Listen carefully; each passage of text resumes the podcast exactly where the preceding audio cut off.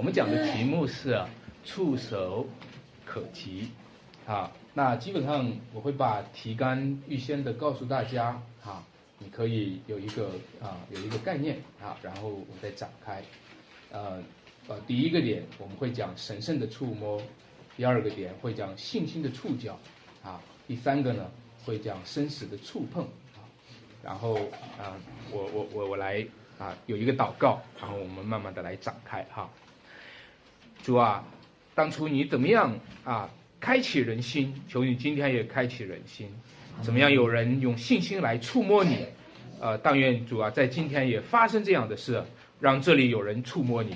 凭着信心啊，主啊，凭着信心，凭着在恩典当中的应许，让我们可以触及你的恩典，触及你的大能，触及你的这个生命和活力。我们求你赐福给我们，让我们在这里不突然。让我们经过在聚集当中啊，就享受到生命的丰盛。这样祷告，奉主耶稣基督得胜的名求，阿门。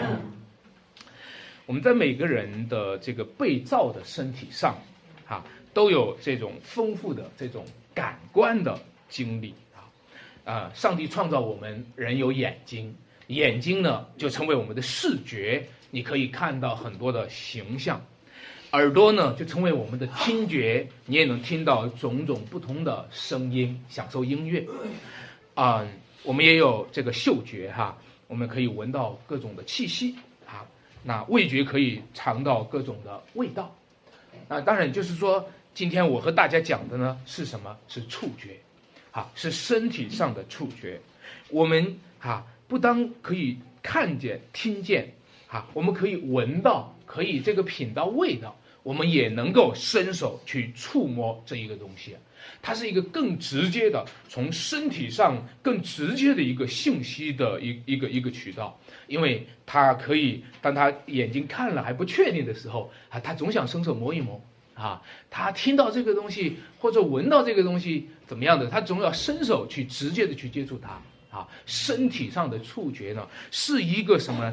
更直接的一个、更丰富的这样这样的一个、一个、一个啊一个感官，呃，甚至呢，它能够把我们啊从啊眼睛、从耳朵、从这个这个啊鼻孔当中啊得到的信息呢，通过整个的身体将这个信息汇总，那么通过这个整个的汇总以后，它就成为我们全部的一个身体的体验啊。我们这个词很有意思，叫做体验。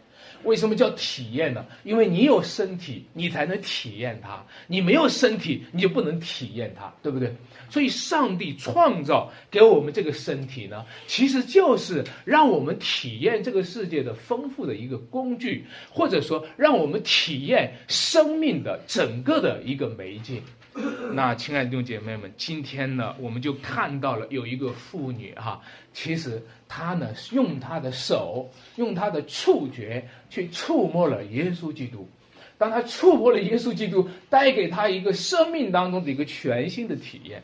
这个体验是她以前没有的，因为她以前的身体呢，只是体验了生老病死。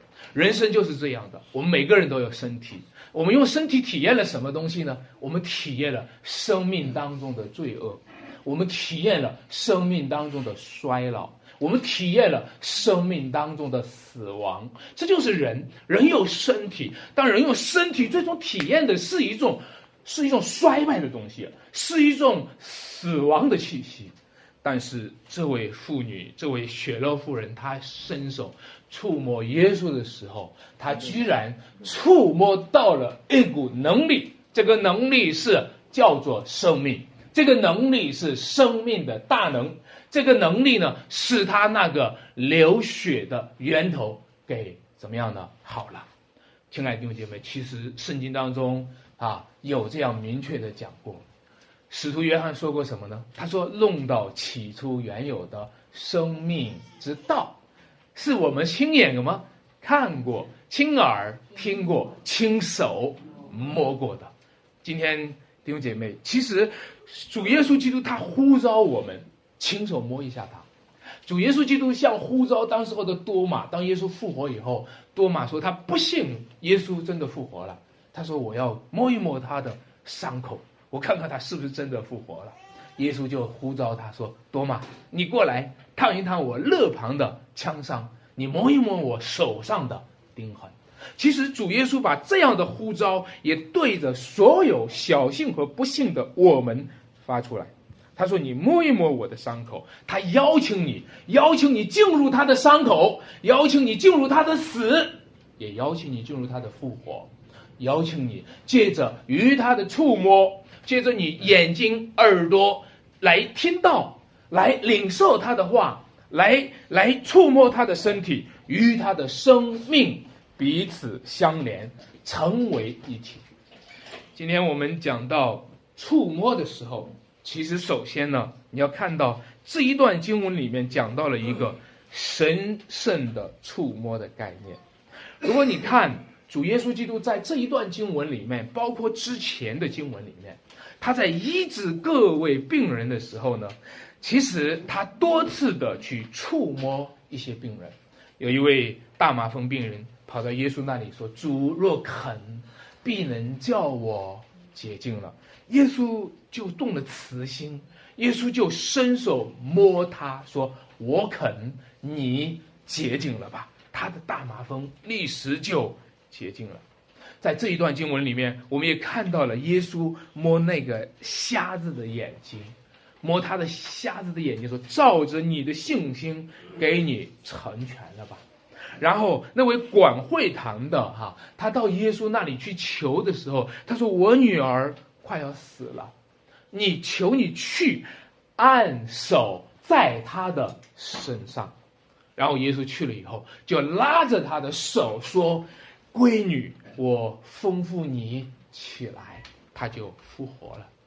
各位，你看到吗？主耶稣基督在这一段经文里面所有的医治当中，他都是用他的手去触摸了那些病人，或者就是像这一位啊血肉妇人一样，不是耶稣触摸他，是他去触摸耶稣。他说：“我只要摸他的什么衣裳的碎子，那我的病就会好。”那其实我们都是罪人哈。嗯，请请原谅哈，从这个罪人里面，从我们罪人里面会蹦出一些不太好的念头来，不太好的画面来，就是不是神圣的触摸，会想到一些不圣洁的触摸。假如说哈，呃，把这个性别颠倒一下的话，呃，或者说是一个男人在后面跟着一个女人，想要触摸她的呃身体的时候。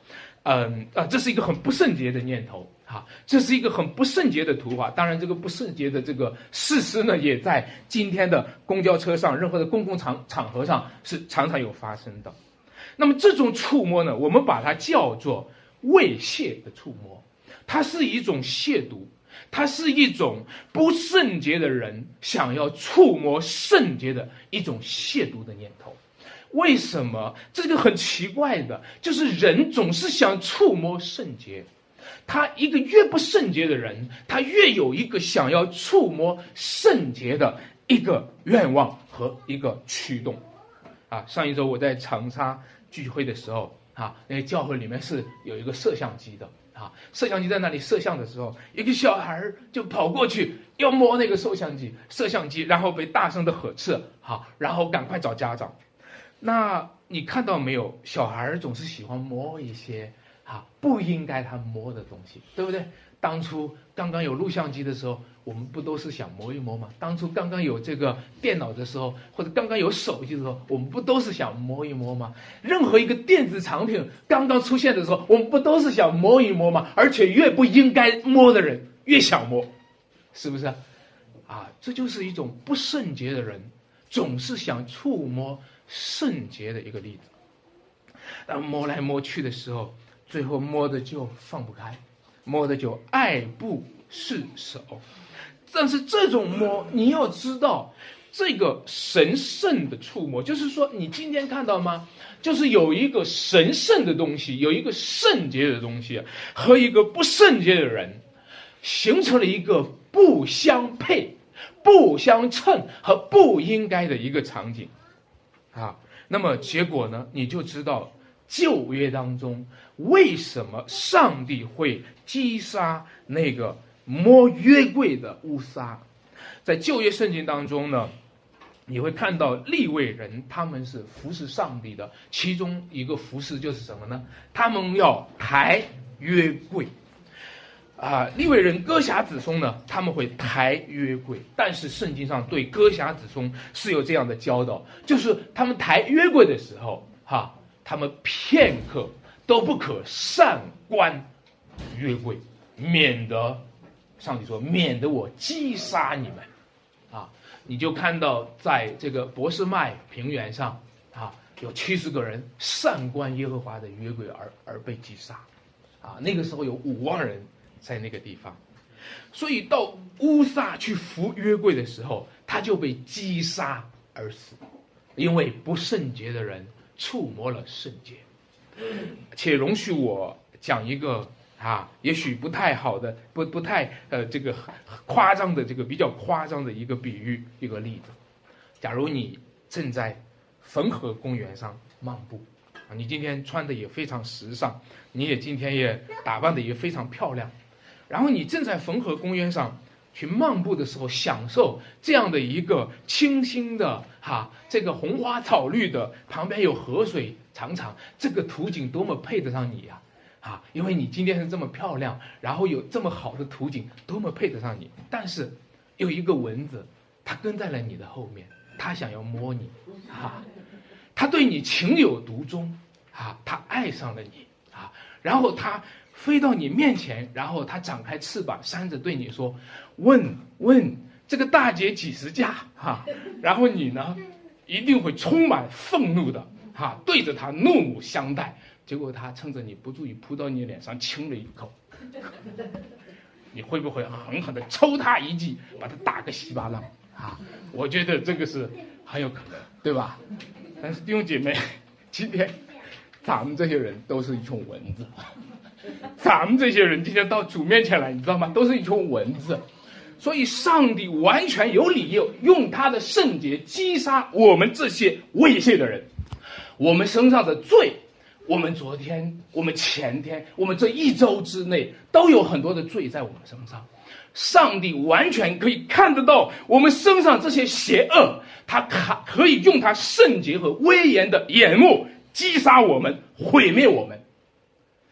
但是各位，今天你看到吗？上帝没有毁灭那个妇女，没有毁灭那一个血肉妇女，因为按照旧约的规定，那血肉妇人是被算为不洁净的。血肉妇人经常讲什么呢？摸了他的床，这人也算为不洁。但是上帝居然没有击杀这个妇女，上帝没有击杀她，而且呢，上帝。主耶稣基督医治了他，在整个的旧约当中都讲了一句话，都可常常的讲说：你摸了那一个不洁净的东西，你就算为不洁。但唯有这个时候，他摸了耶稣的时候，不但耶稣没有被他沾染，耶稣的圣洁反而到传递在他的身上。从来我们都是看到不洁净的污染了洁净的，但今天洁净的反而怎么样呢？哈，圣洁的反而到洁净了那不洁净的，啊，如果我们有不多的一点点水哈，你把里面丢一些东西呢，你就污染了那个水。但是如果那一那一个水够强大，它能够从源头当中源源不绝的流出来，你就会发现，在我们身上一切的污秽和肮脏，都能够在它施行的圣洗礼当中为我们洗干净。我们要感谢主，因为主耶稣基督就是那位圣者，他就是那一位圣洁的源头，他能够医治我们的身体，他能够洗净我们的灵魂。倘若说让我们摸到耶稣，他就是那位起初原有的生命之道。倘若那位血肉妇人，她用手去摸耶稣的衣裳穗子的时候，他一定是感受到了一个强大的复活的生命的大能。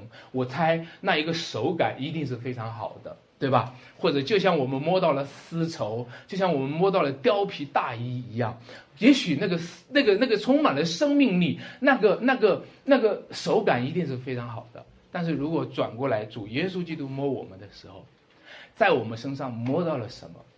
在我们身上摸到了我们死亡的气息，摸到了我们罪恶的气息，摸到了我们身上那一个支离破碎、百孔千疮，摸到了我们身上那一切、那一切流血不止的脓包。啊，主耶稣基督摸到的可不是一个很好的手感。主耶稣基督摸到你我的身上的时候，摸到了我们的伤，摸到了我们的罪，摸到了我们的邪恶和败坏。你知道吗？在他摸到我们的时候，任何一个人一旦摸到这些东西的时候，他的手赶快就会缩回来，他不敢摸了，不敢摸。但是今天主耶稣基督摸到我们的时候，你知道吗？我们的死亡就传递到他的身上。我们的罪算作他的，我们的死归到了他的身上。就在这摸的时候，我们的我们的一切败坏，包括疾病，包括这个灭亡，都传递在他的身上。在这一触一摸当中，耶稣就为我们要死，但是主耶稣基督的意义却传到我们的身上，主耶稣基督的复活和生命却传到了我们的身上。在这一触一摸之间，他上帝以那无罪的替我们成为了罪，在这一触一摸之间，义的代替了不义的，叫我们这些有罪的人放在上帝里面成为了神的义。我们应该对他充满怎样的感谢呢？对他充满了什么样的赞美呢？各位。这就是一个神圣的触摸，这个神圣的触摸使我们这些卑贱的人、污秽的人，使我们这些与世界同流合污的人分别为圣。第二个，我和大家讲信心的触角。那我们看到，在这几个人当中啊，我们看到就是说，触摸呢。并不单单是一个简单的意思哈，如果有一个人过来，忽然在你脸上摸一下，你这什么意思啊？对不对？如果有一个人忽然在你头上挡一下，你这什么意思啊？触摸一定有意思，啊，触摸不是没意思，要么就是好意，要么就是恶意，要么就是尊重的意思啊，他可能搭搭在你肩头上，或者他拍拍你的肩膀，他要么就是一个爱。要么他就是一个轻慢，要么就是一个亵渎和不尊重。所以，当我们看到，如果这一这一，如果你这一生当中，你你你遇到了爱的触摸，哇，你今天就特别的蒙福。你你入到遇到了这个亵渎的恶意的一种触摸，你就感觉倒了很大的霉，对吧？今天莫名其妙倒了很大的霉，从头上一下就掉下来一个高空坠物，就打在我头上，这真是太太倒霉了。那么这样的，你就会看到任何的触摸，它都有一个什么的意思在其中。血肉妇人对耶耶稣的触摸，就是有有意思在在其中的，对吧？这个有有意思，他的意思是什么意思？我只要摸他的衣裳穗子，他我我就比什么？权益，他就比医治了。那么他的这个意思呢？他的这个意思呢？其实让我们来分析一下这个雪洛夫人她的心情，她的意思，她是怎么产生的？其实大家不难发现，其实雪洛夫人她得到医治是一个附带性的医治，或者说是捎带捎带的医治的。啊，你你看到没有？这个经文当中，本来耶稣是去哪儿去啊？去那个。广惠堂的人家里是不是？人家主要现在是要医治谁呀？医治广惠堂人家里面的他女儿。这妇人呢，就捎带的被医治了。也许这妇人是不好意思哈，就像我们办事儿一样的啊。你今天要办户口，还是你今天要办护照？你今天要办什么事儿？能不能把我的也捎上给我办一下？对不对？那这妇人也是不好意思，也许不好意思站在这里，主耶稣啊，我这里求你。人家人家广会堂的最起码还能说得上话，我们是个女人，说不上话，也说不出来。哦，主啊，医治我吧。那你患了什么病啊？这不好说，对不对？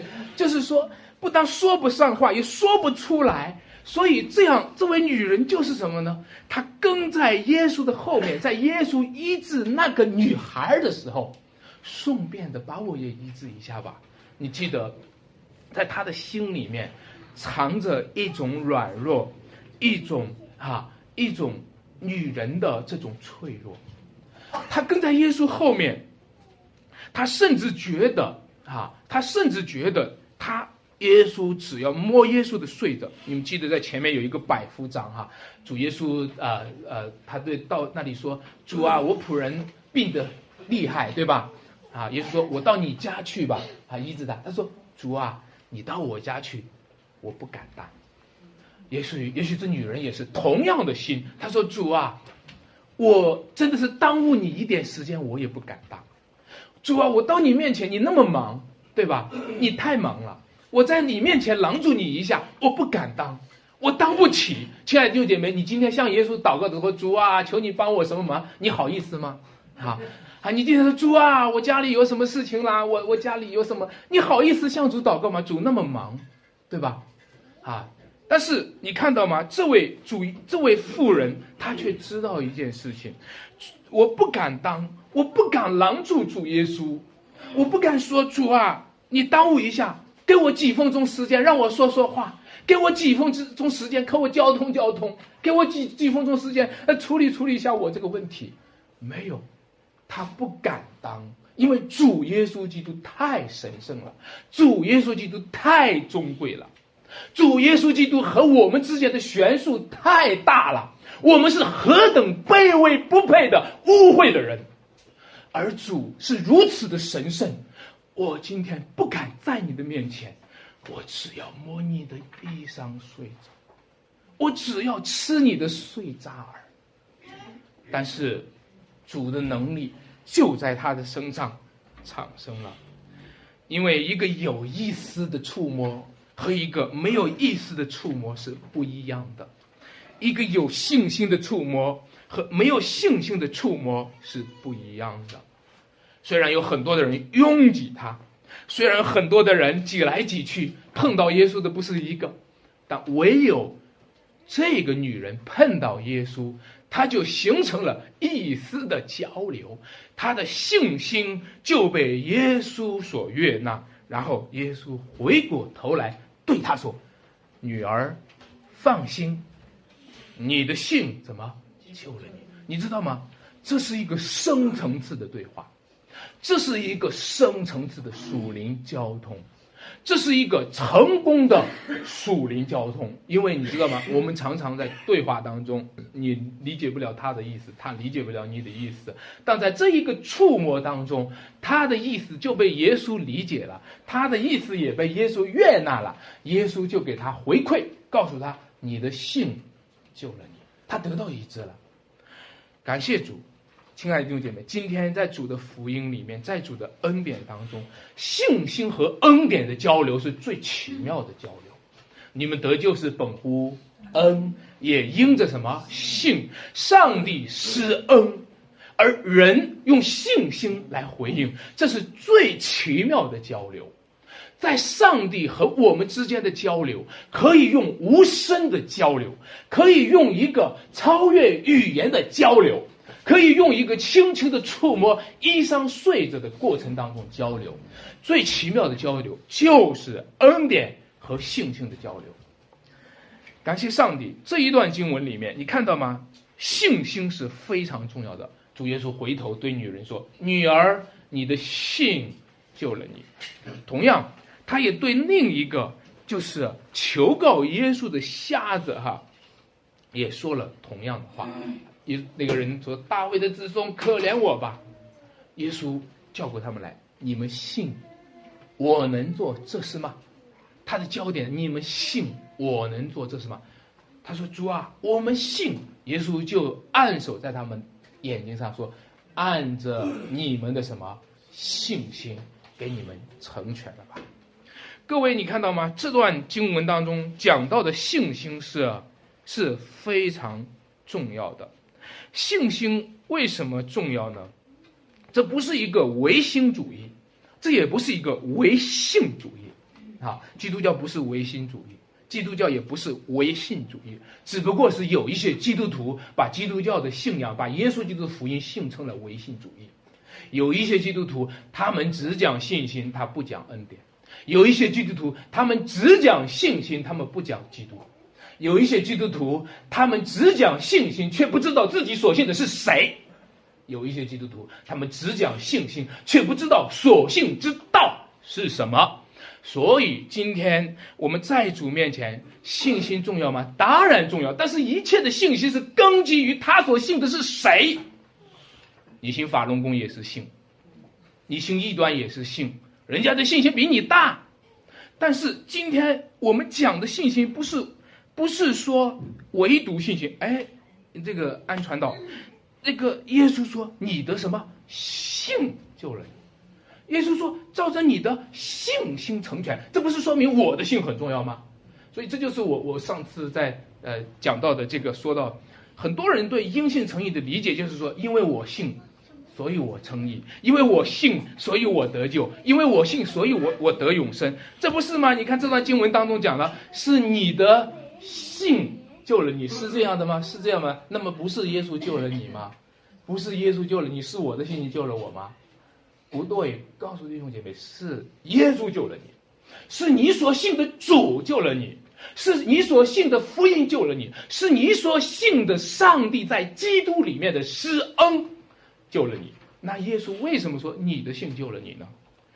因为对于耶稣而言，信心很重要。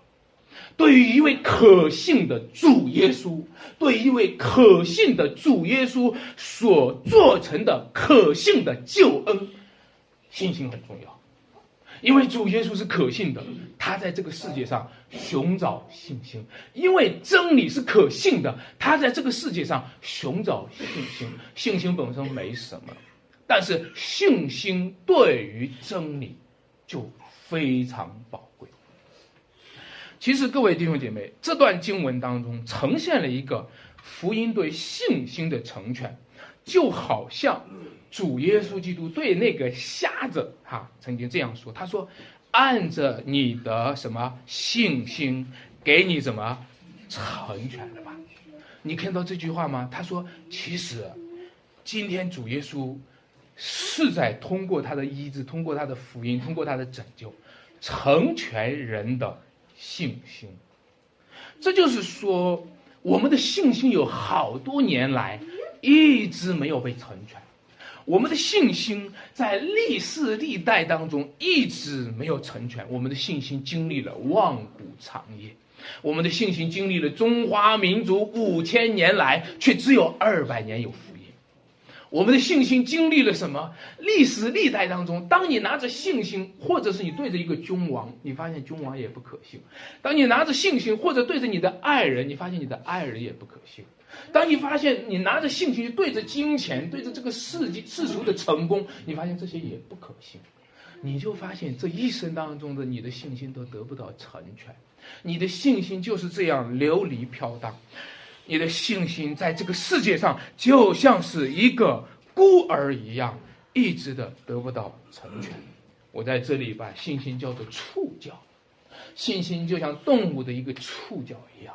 这些动物的触角，它们非常有信心，他们相信他们的触角接受到的信号一定是真的，他们相信根据他们触角领受到的前面有危险。前面有这个食物，前面有什么好的地方？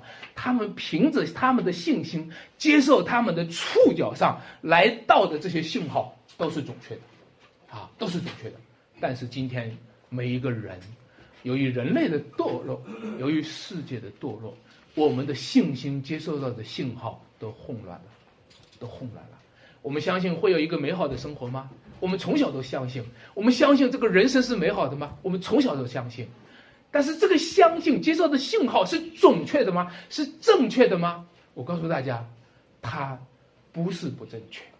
美好的生活不是不存在，但是由于人类的堕落，由于世界的堕落，我们接受到的信号是混乱的，是混乱的，是被打乱的。所以，我们这一生当中。就好像手机的触屏，有时候你发现一个手机的这个触屏呢，它就不灵了，你怎么按也不动，你知道为什么吗？因为它前面被无数次按过了，它被无数次按过了，这个触屏慢慢就失去它的敏感度。这个触屏失去它的敏感度，今天我们每个人的信心越来越失去我们的敏感度，因为我们的相信的都被摧毁了，因为我们相信的都失信了，我们相信的都失算了，我们相信的都失约了。我们相信什么呢？在这个世界上，我们还能相信什么呢？今天主耶稣说：“按着你的信心给你成全。”就是说，在福音里面。你的信心将要被成全，唯独相信基督，唯独相信恩典，唯独相信福音，唯独相信上帝。只有你相信应该相信的，你的信心才能够被成全。如果你一直在相信不该相信的，你的信心注定被摧毁。亲爱的弟兄姐妹们，你看到吗？今天福音遇到了信心，就是一个彼此的成全。我们若相信上帝，就是我们承认上帝是真实的；我们若相信基督，就是承认耶稣基督真是救主；我们若相信主主里面的恩典，我们就是相信上帝是不说谎的。亲爱的弟兄姐妹们，恩典和信心是彼此成全的。当信心遇到了恩典，当信心遇到了福音，当信心遇到了真理，当信心遇到了耶稣基督，他就是什么？道路、真理，还有什么生命？我们的信心就得到了成全，我们才能够得到一种满足的喜乐和一种属灵的平安。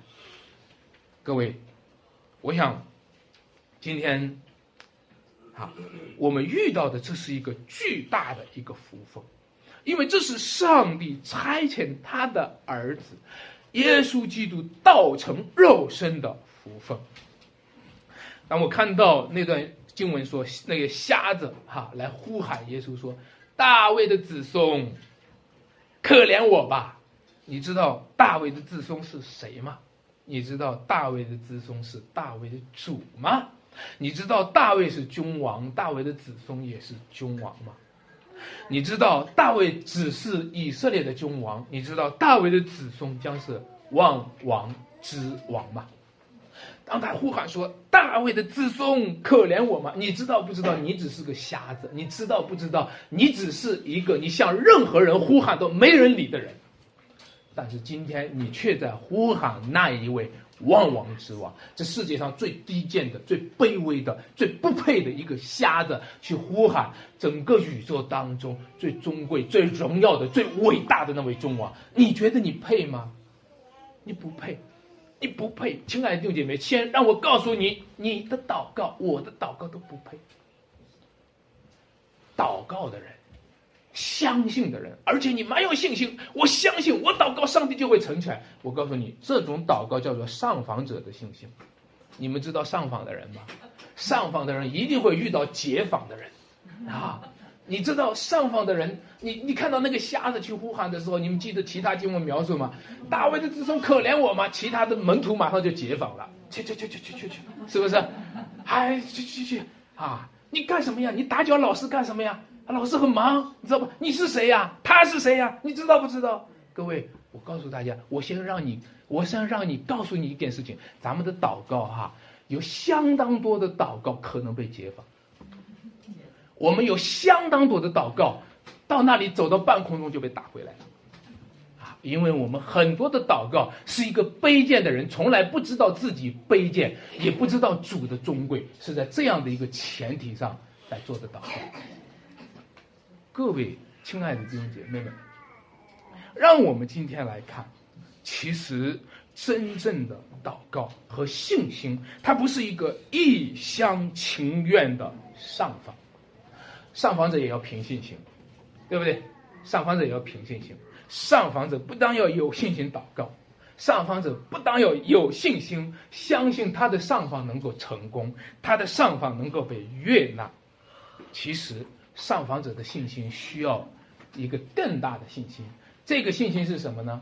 这个信心就是他相信他的主人、他的皇帝、他的上帝。是一个要下访的上帝，你知道最美的故事是什么？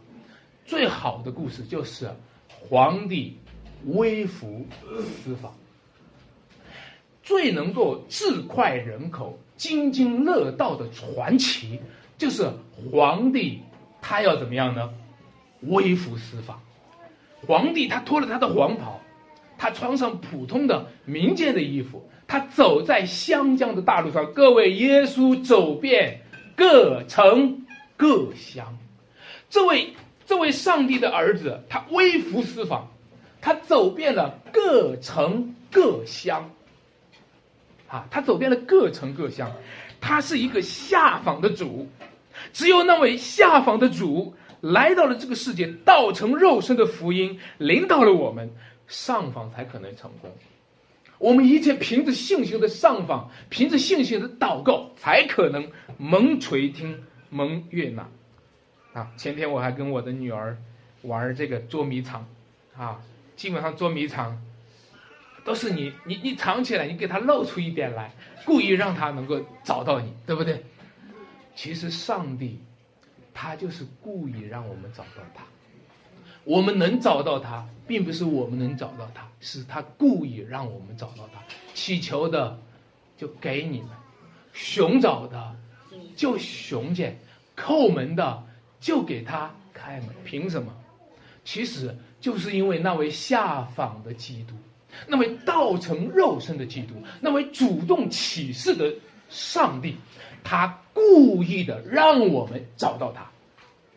所以我们我们看到，在这段经文里面，这些瞎子找到了主。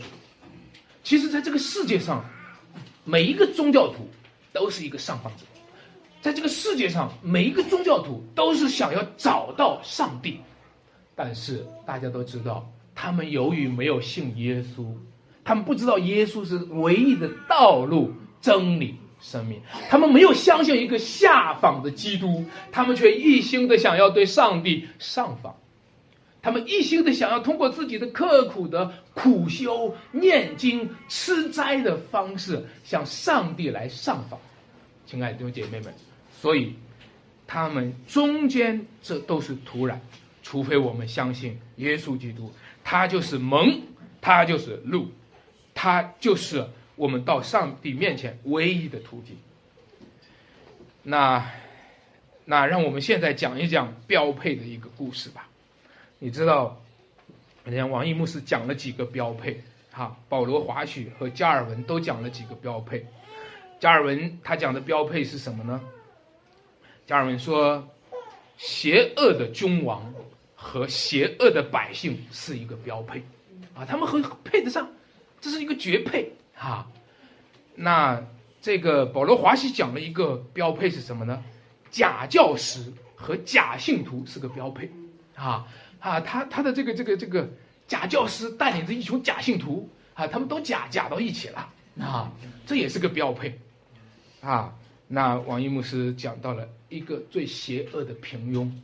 和一个最平庸的邪恶是标配，啊，在一个在一个权力阶层当中的一个最邪恶的平庸，和在老百姓当中一种最平庸的邪恶是标配。今天我和大家讲一个正面的标配，这个正面的标配就是恩典和信心，这个正面的标配就是福音和信心，这个正正这个正面的标配就是真理和。真信心，亲爱的弟兄姐妹，我唯愿在你们中间，在我们中间，求主怜悯我们，求主施恩给我们，能够发生这样一个恩典和信心的相遇，能够发生这样一个真理和信心的相遇。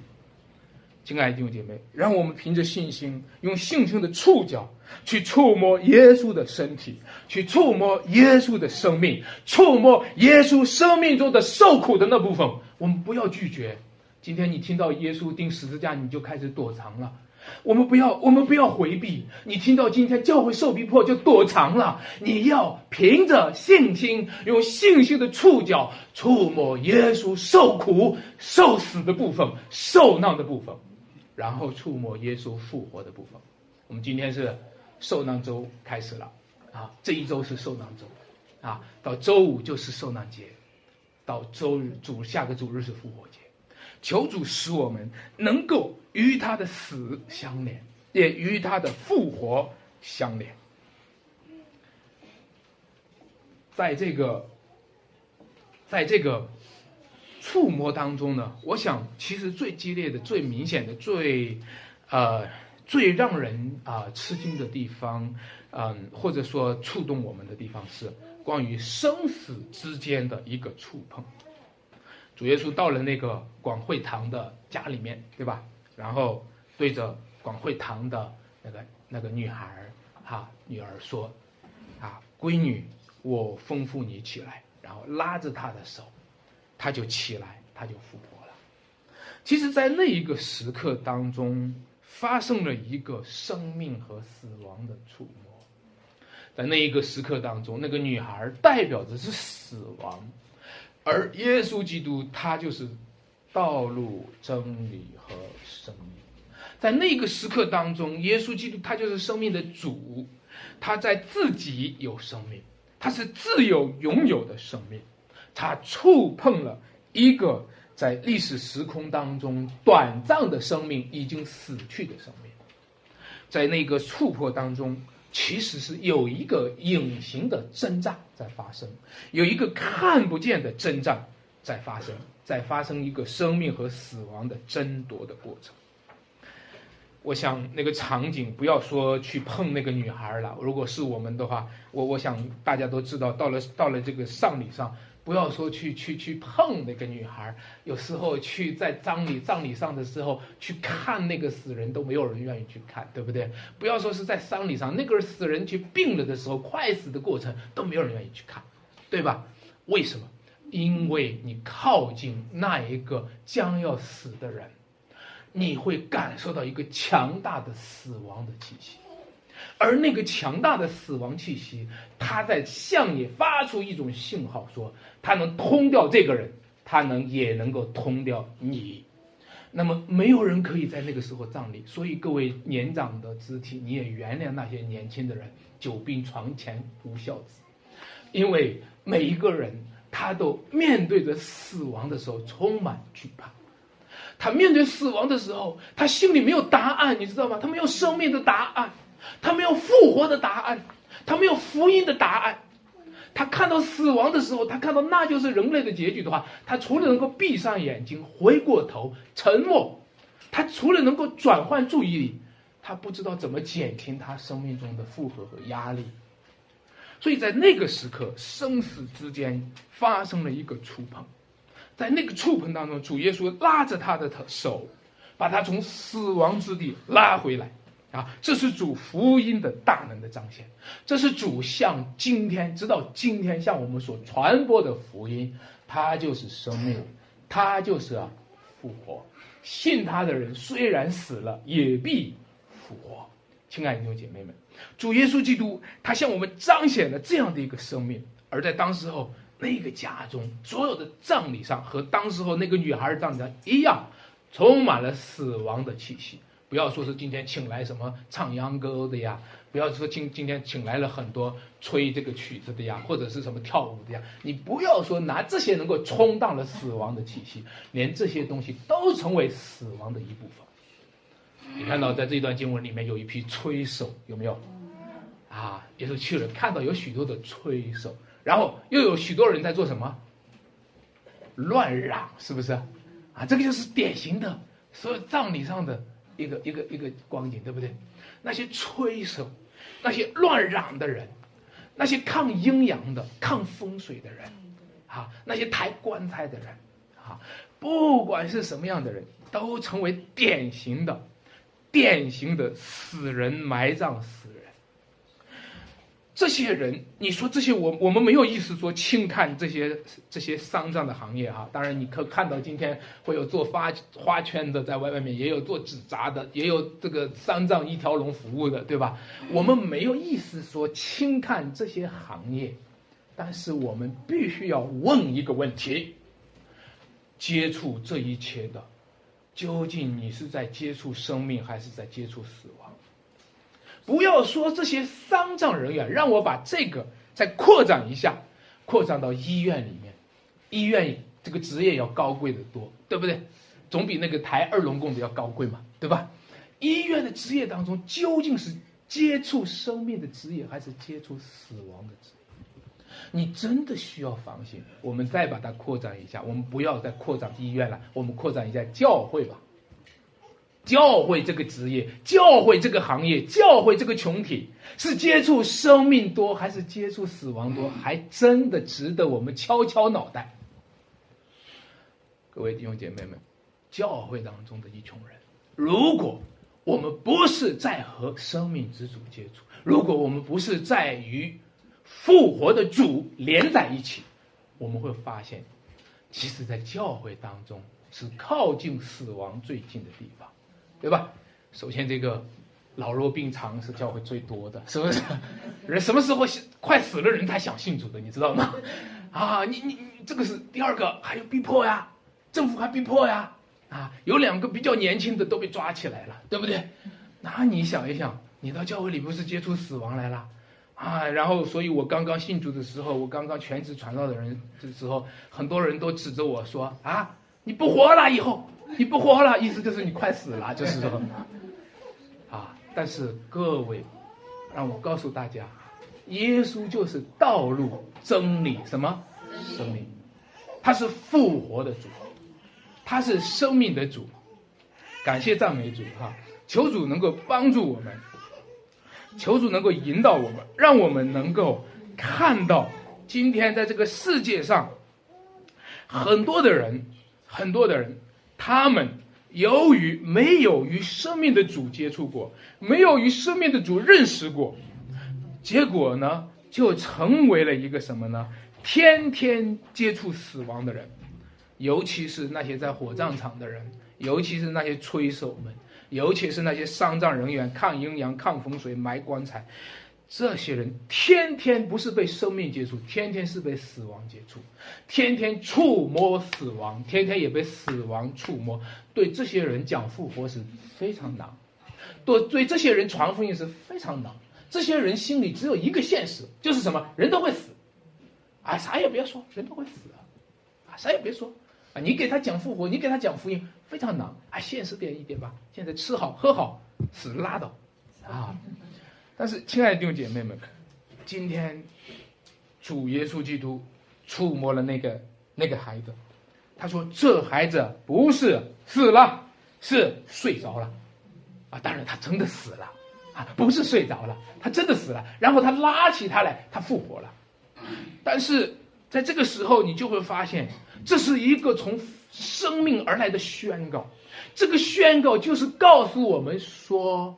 在生命之主那里，死也不过是和睡着一样；在生命之主那里，从无可以变有；在生命之主那里，死人可以复活；在生命之主那里，当初没有世界的时候，如何有了世界？没有创造天地的时候，如何创造天地？没有人类的时候，第一个人都没有的时候，如何有了第一个人？同样，上帝能够用同样的大能复活人的生命，在生命之主那里，死和睡就没有什么区别。啊，当然那些那些吹手们就笑话他了。啊，谁这么无知啊？啊，连死去和睡着都分不出来呀！啊，你看我们都专业这么专业了，我们和死人打交道打的这么多了，对吧？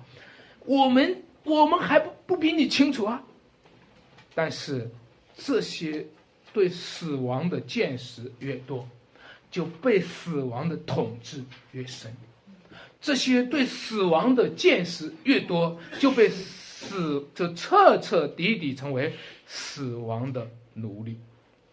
但是，各位弟兄姐妹，请让我告诉你，我们不仅是在理论上来讨论说，创造主同样是救赎。我们不仅是从理论上来和你论证说，上帝既然能够创造世界死无变有，当然能够叫死人复活。我们不仅从理论上来讨论这个，我们今天要告诉你一个一个上帝在历史中展开的旨意。上帝在历史中展开一个旨意，就是说他有一个旧的创造，他也有一个新的创造。他有一个旧的创造，能够创造让那些人从没有到有；他也有一个新的创造，能够让那些人从死中复活过来。先从你灵魂里先复活，先从你灵魂里先重生，然后到他再来的时候，坟墓当中将要有死人出来，阴江当中将要有死人出来。亲爱的弟兄姐妹们，凡是领受他福音的人。将被他的生命所激活，凡是听见神儿子的声音的人，将要从坟墓里走出来，将要从死亡中走出来。感谢神，所以求主帮助我们，让我们预备自己，来面对主复活的呼召。讲到这里的时候，那我最后要和大家讲啊，关于耶稣怜悯那些困苦穷乏。耶稣看见这许多的人，就怎么样呢？怜悯他们，因为他们如同羊没有牧人一样，痛苦流离。当主耶稣作为生命的主，他看到这个世界是被死亡笼罩的。当主耶稣作为生命的主，他看到每一个个体的生命都活在死权之下。当主耶稣作为生命的主，他看到每一个人痛苦流离，这是一个生命和死亡的悬殊。弟兄姐妹们，如果一个美国人来到中国，就是有悬殊的，对不对？如果一个城市里面的人到了农村，也是有悬殊的。但是今天你知道吗？是从生命当中而来的主，他来到了死亡的世界，这个悬殊是巨大的。如果一个外国人到了我们中国，看到我们中国人还吃的是什么呀？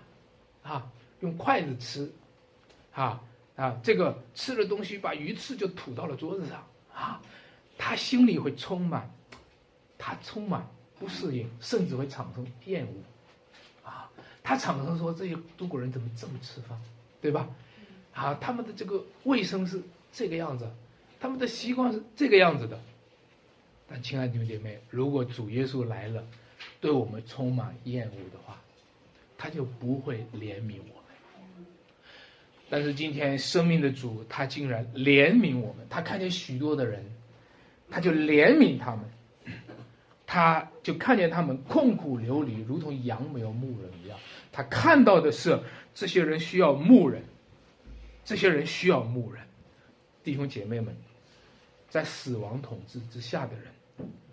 是没有牧人的，啊，在死亡罪恶统治之下的人，是痛苦流离的。但是今天主耶稣来了，他就是那位好牧人，他就是那位喂养舍命的好牧人。由于他生出怜悯来，由于他动了慈心，他不是生出厌恶。如果他生出厌恶来，他就会对这些痛苦流离的人，他就会击杀他们，因为他们不配活在这个世界上。压伤的芦苇是不配活着的，对吗？江藏的灯火是配得人家给他吹灭的，因为反正你早死晚死都是死，对不对？反正你就配得吹灭嘛，一口气吹灭算了。但是主耶稣怜悯他们，他用生命触及死亡的时候，不是用厌恶的情绪猛烈的击杀他们，而是用怜悯。用他永恒的怜悯，用亘古当中预先的爱来怜悯他们，于是他就怎么样呢？他就呼召门徒，他就差遣工人出去收割他们的庄稼。所以，亲爱的弟兄姐妹，让我告诉大家一件事情：今天悔改是安全的。我们犯罪以后向主悔改是安全。我可以告诉你啊，你犯罪以后可能向父母悔改都不安全。啊，因为你放了罪，谁把这个弄坏的？是我，然后挨上一顿打，对不对？哦，你你你你放这以后，如果向父母悔改，可能都不安全。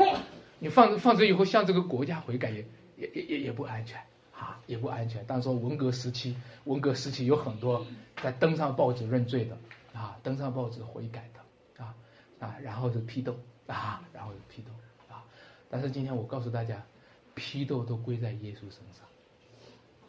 挨那一顿打都会在耶稣身上，你今天悔改是安全。因为上帝动了慈心，上帝发了怜悯，上帝告诉我们这些罪人，我们犯的那些罪曝光了的话，就算所有的人指责你，上帝会因着耶稣的血而保护你，上帝会因着耶稣的血称你为义。亲爱的弟兄姐妹们，所以今天，让我们到主面前来，让我们今天到主面前来，这道触手，这道离你不远，这道触手可及。你知道经文当中这么说：主的道离你不远，正在你口里，口里正在你什么心里？只要你心里相信，口里承认，主的道离你不远，它就在你手里，就在你今天触摸它的时候，主的道离你不远，这路就在脚下，这道就在脚下。所以，如果我们用手触摸它，我们触手可及。我们今天就行在这道中，我们今天就悔改，我们今天就归向他，我们就走上这条路。今天主已经为我们预备了悦纳，今天主已经他道成肉身，又升上了高天，然后他圣灵降临，他的教会就是他的身体。今天这道离你不远，这教会就在你眼前，这教会就在你们中间。如果我们触摸他的身体，我们求主借着与基督联合，使我们触摸这间教会，使我们借着这间教会当中彼此的相交，触摸到主耶稣基督的死，触摸到主耶稣基督的复活，触摸到主耶稣基督的生命，从此与基督联合，成为上帝的儿女。我们一起有一点祷告。